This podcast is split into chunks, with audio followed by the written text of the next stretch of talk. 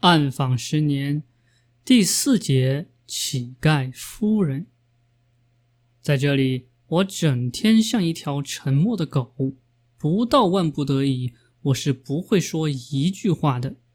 老实说，从走进应景的第一天起，我就想赶快逃离这里。这里杀机四伏，恐怖的氛围笼罩在阴井的每一寸空间里。可是。我没有机会离开，我的身边时刻都有人跟着，看得见的和看不见的人。白天乞讨的时候，我看着脚边的蚂蚁都感到羡慕，它们可以自由往来，它们可以想去哪里就去哪里，可是我不行。应景是乞丐群落里最重要头领的家，也是我的家。可是这个家却让我心生恐惧。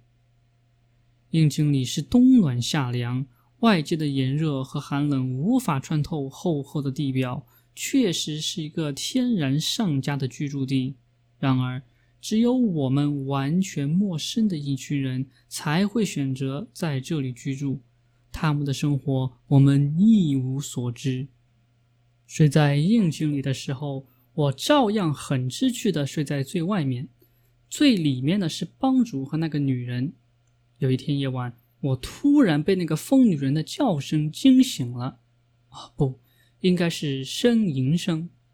在应景的这些天里，我每天夜晚都处在半睡眠中，我担心会在睡梦中遭遇不测。那个女人的呻吟声。夹杂着帮主狗一样的喘息声，像波浪一样阵阵涌来。可是我没有任何反应，恐惧已经让我的欲望荡然无存。我侧耳听到那些老大们都睡得很香，有的还打着鼾声。他们大约早就习惯了疯女人夜晚的喘息。我还看到老大们对这个疯女人好像都很害怕。他们看他的眼神躲躲闪闪，疯女人是应景里唯一一道风景，可是他们不敢欣赏。那个疯女人怎么会来到这里呢？虽然我身处红尘滚滚的城市里，却与这个城市格格不入。我不知道乞丐群落的外面都发生了什么事情。我相信报社肯定一直在找我，可是他们找不到我。他们不知道我就在地下，在应景里，在一个谁都找不到的地方，在谁也不知道的神秘角落里。我与外界完全失去了联系，在这里，我只能寻求自救。每天晚上挨着我睡觉的那个老大是刚刚被提拔的。他也只是比我早两个月才有资格睡在应景中，他的年龄已经很大了，额头上和脸颊上的皱纹密密麻麻，像被刷子刷过一样，腰身佝偻，像个虾米。后后来我知道他已经沿街乞讨五六年了，以前的财务怎么死的和帮主的身世也都是他告诉我的。他还偷偷的告诉我说。帮主是个大混球，手里有命案。那时候我一直以为这位老大说的命案是残害财物的案子，不知道他说的是另外一桩事情。现在已经忘记了当初是怎么和这位老大走到一起的，怎么想也想不起来。反正人和人之间有一种叫做感应的东西，你看到某一个人就感到亲切，就想和他交往。这就是感应。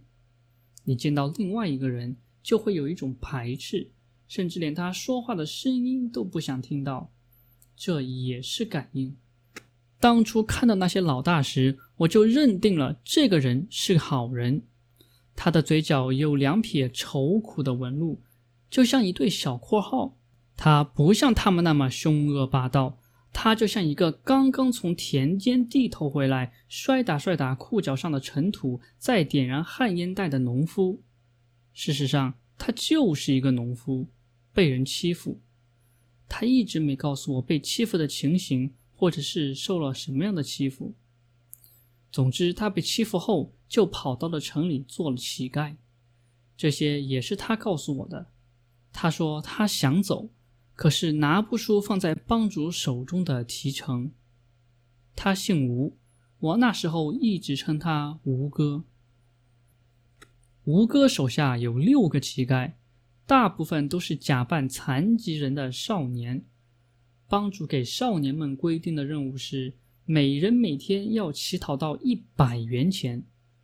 别的老大手下如果有人没有完成任务，就会遭到毒打、饿饭等惩罚，第二天还要照样去干活。可是吴哥从来不打这些少年，完不成任务的时候。他也会假扮成瞎子上街乞讨，拿个破碗，拄着拐杖，在公交站台上一遍又一遍地说：“大哥大爷，行行好，给我一元，不嫌少，回去你捡金元宝。”有一次，吴哥和我说起了他以后出去的情景。他说他有一对儿女，等到我们都出去后，让他儿子跟我学写字算账。呃，女儿就算了，女儿总归是人家的，花那闲钱干啥？我含含糊糊的答应着。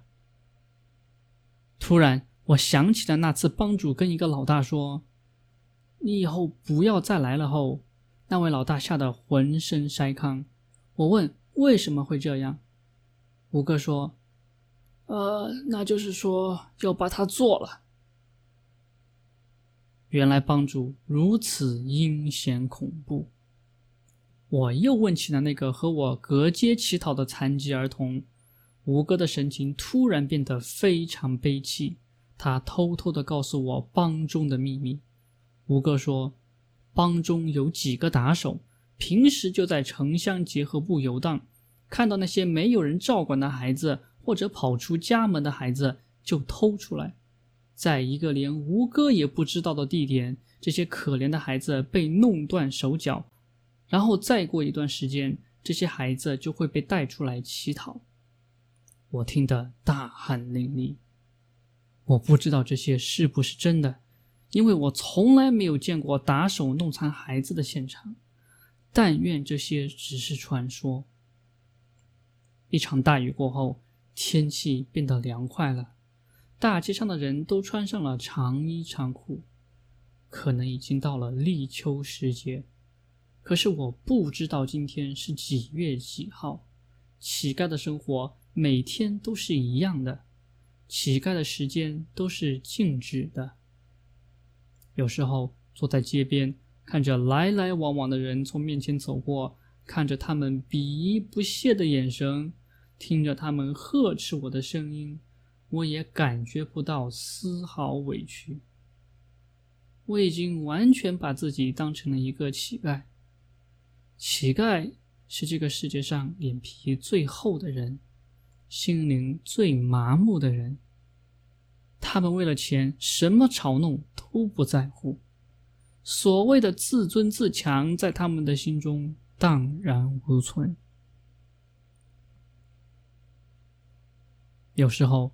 看到那些给我破碗里丢了一元钱的人，我想，如果这不是钱，而是一本书，该有多好！随便什么书籍都行，哪怕是一张有字的纸片也行。我的眼睛和心灵太饥渴了，太需要文字来滋润了。那些字正腔圆、正大光明的方块字。我想起了茨威格的小说《象棋的故事》。如果能给我一本棋谱，我现在也能练成一个象棋高手。如果给我一本卦书，我就会练成一个算命高手。现在再难看懂的书籍，我也愿意看，我也完全能看懂。我相信，有一天。我看到马路对面的商场门口突然出现了两张乞讨的新面孔，他们是一男一女，肤色黝黑，看起来好像很健壮。男子穿着绿色的冲锋衣，女子穿着红色的冲锋衣。男子穿一条迷彩裤，女子穿一条牛仔裤。他们的衣服应该很值钱，因为看起来结实。他们的脚边还放着两个鼓鼓弄弄的登山包，那两个登山包价值不菲。他们跪在地上向人乞讨。这样看起来很有钱的两个人，居然也乞讨，很快就引来了路人里三层外三层的观看，还有人不断的向他们那脚边丢钱。那天，因为他们的到来，我的生意受到了严重的影响。午后，趁人不注意，我悄悄地收拾好饭碗，夹在衣服里，穿过马路走向他们。我想知道这两个有钱人为什么要和我抢生意。我走进人群中，看到这一对男女跪在地上，低着头，像忏悔一样。他们膝盖前放着一张纸。纸上写着几行字，这种语调相当幽默和煽情。你们看看我们这种丢人的样子，是不是觉得我们是骗子？实际上，我们不是骗子，我们是驴友。我们来到你们这座城市，丢失了钱包，我们只想要点回家的钱。当你下班的时候，你为什么急急忙忙往回赶？是因为有家在等着你。现在也有家在等着我们，可是我们没有钱回家。请好心人伸出援助之手，并留下你们的电话。我们回家后一定会把钱还给你们。这张纸很新，看起来应该是刚刚写上的。那么。他们也就是前天刚刚丢失了钱包，纸张上还留有他们的电话号码。有围观者拨打了这个号码，居然能够打得通。于是就有人满怀悲凉地看着这一对男女，从口袋里掏出钱来放在那张纸上。没有人愿意留下自己的电话号码，不图回报一贯是中华民族的传统美德。再说。给人一点钱解决燃眉之急，又怎么好意思要求人家还钱呢？那天那对男女很丰收，他们足足收入了几百元。黄昏的时候，他们离开了。他们是真的驴友，还是假装成驴友的骗子？我想不明白。但是我看到他们收拾行装的时候，那种眼神里……有着强烈按耐不住的兴奋，而且他们走出一段路程后，看到没有人注意他们，就打的离开了。这两个人一定是假驴友。这对男女只在我乞讨的那条街上出现了一天，第二天他们就消失了，此后再也没有见过。他们乞讨的时候，老大为什么不驱赶呢？为什么不像当初刀疤对我那样对待他们呢？我还是想不明白。驴友走了，过了几天，又来了两个和尚。两个和尚都是光头，但是光头上面没有戒疤。他们来到这条大街上，见到面目慈善的中老年妇女，就口念阿弥陀佛，拿出一张纸片画圆。我看到，果真有人掏出钱给了他们，又有人和我抢生意，我有点不服气，就决定去探个究竟。我把破碗放在墙角里，整理好衣服，让自己至少看起来像个正常人。我走到了他们面前，双手合十，口念阿弥陀佛。他们很诧异，对望一眼，也赶紧阿弥陀佛。我问。两位师兄打哪里来呀？他们说：“呃，五台山。”我继续问：“两位师兄为何事而来？”他们说：“呃，重修五台山寺庙，没有钱，呀，要点钱。”然后一个高个的和尚问：“你是干啥的？怎么也念阿弥陀佛？”我说。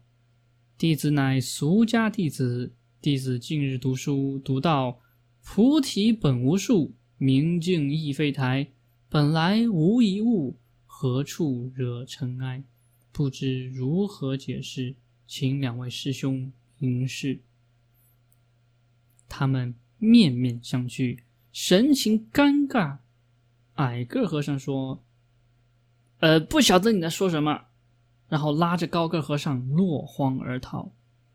我说的是佛经里最浅显通俗的一个偈子，如果连这个都不知道，那肯定是假和尚。两个假和尚从这条街道消失后，照样再也没有回来。对这两对假驴友和假和尚，我一直感到困惑：他们为什么能够在这里乞讨？不是说每个乞丐群落都有自己的地盘吗？帮主和老大为什么能够纵容他们？直到有一天，我问过吴哥后，我才明白了。吴哥说。假驴友和假和尚的乞讨方式在乞丐中叫挂单，因为他们不可能在一个固定的地方上班。如果第二天他们还在原地乞讨，就会露馅儿，所以他们打一枪换一个地方，在第一个地方骗到一笔钱后，就赶紧扯呼到第二个地方故伎重演，继续行骗。挂单原来是指云游和尚暂住某地。后来还成为一个股票词语，没想到挂单又用在了乞丐身上。想来发明这个词语并用在乞丐群落里的人，一定是乞丐中的高级知识分子。挂单乞丐乞讨到的时候，就有老大去找他们。如果他们懂得行规，就会主动上缴保护费；如果不懂行规，就会遭到驱逐，而且。每个地方都不能乞讨。乞丐群落里学问很多。假和尚离开后，我再也没有见到过稀奇古怪的事情。日子平静的过去了，像流水一般。我每天都像没有思维的机器一样干活。有一天回到应景里，没有见到那个被棒主下的浑身筛糠的人。我问吴哥，吴哥摇摇头。此后，我再也没有见过那个人，不知道他是被暗杀了，还是逃跑了。我盼望着他是逃出去了，然后可以穿着干净的衣服，轻松而惬意地走在这座城市温驯的阳光下，想吃什么就到摊点买点什么，拉面、扯面、夹馍、面皮。还有大盘鸡，尽情的吃，想吃多少就吃多少。超市、商场、街边店铺卖衣服、卖玩具的，想进哪家就进哪家。如果有老婆孩子，那就都带上，做一个能够仰起头来在阳光下走的正常人，是这个世界上最幸福的事情。那天晚上，我一直没有入睡。我想着怎么能够逃出去。身边的老大们都睡着了，烛光也慢慢暗淡下去。此刻，就在地面之上，人们的夜生活才刚刚开始，而地下却是一片死寂。疯女人一丝不挂地爬起来了。她的身体在烛光中看起来异常单薄，像皮影一样飘忽而不真实。他轻悄悄的，没有任何声音。他的身影投在洞壁上，很大很大，像一朵乌云。他的头发很长很长，随着身体的晃动，一张异常惨白的脸就从头发中露出来，没有血色。只有长长的、尖尖的牙齿。我突然想起了以前看过那些旧小说，女鬼只有半夜时分才会醒来。难道这个疯女人是鬼？她一直藏在地下，不敢走出去。这些男人以前也可能是人，后来被这个女鬼吸食了精血，也慢慢变成了鬼。走进应景这些天。我从来没有见到过疯女人说过一句话，鬼是不说话的，鬼也不会说话。原来我身边真的是一群鬼。我这些天一直和一群鬼生活在一起。烛光更加暗淡了，然后奋力一跳，便彻底熄灭了。我感觉到女鬼在慢慢接近我，跪在了我的身边，长长的头发耸搭到我的肚皮上。我想爬起身，可是浑身没有力气，像泥巴一样酥软。女鬼在黑暗中狞笑着。我看到他两排牙齿在黑暗中闪烁着渗人的光芒，然后慢慢的附在我的脖子上。我想大喊，可是张开嘴巴却发不出声音。我的脖子一阵钻心的疼痛。女鬼抬起头来，嘴巴上沾满了血迹。啊！我叫出了声音，也睁开了眼睛，却发现。原来是一场梦，烛光还在摇曳，身边睡的还是几个老大。刀疤站起身来，他的身影在映景里看起来异常高大。他用脚踩着我，一脚又一脚，嘴里狠狠地骂着。我不敢反抗，只把身体蜷缩成一个虾米，双手抱着头颅。刀疤踩了几脚，还不解恨。又把脚尖伸进我的手臂之间，踢我的头。我发出了痛苦的叫声。五哥也起来了，他匍匐到帮主面前，向帮主说：“也是个可怜娃，就饶了娃这一回吧。”他一遍又一遍的说，并俯下身体，一遍一遍的磕头。帮主终于发话了，他说。呃，停下子，再打就出人命了。刀疤这才住手。刀疤愤愤不平地说：“老子刚梦见找老婆，你就把我老婆给吓走了。”我的脸上有血流出来，摸在手掌黏糊糊的，全身火辣辣的疼痛，还不知道什么地方被打伤了。应景里慢慢安静了下来，刀疤躺下了，吴哥也躺下了。我扭头看到帮主面朝里睡着，而那个疯女人一直睡得很甜，一动也不动。我一定要离开这里，待在这里早晚会送命的。好的，这就是今天的读新闻节目，希望你会喜欢。如果你喜欢小明的话，可以关注小明的油管频道“第一集黑小明”，或者关注小明的推特 IG，可以加入 Discord 群或者电报群与小明语音互动。最后，如果你爱小明爱到不行，可以考虑 PayPal 捐助一点生活费。那我们下次读新闻节目再见吧。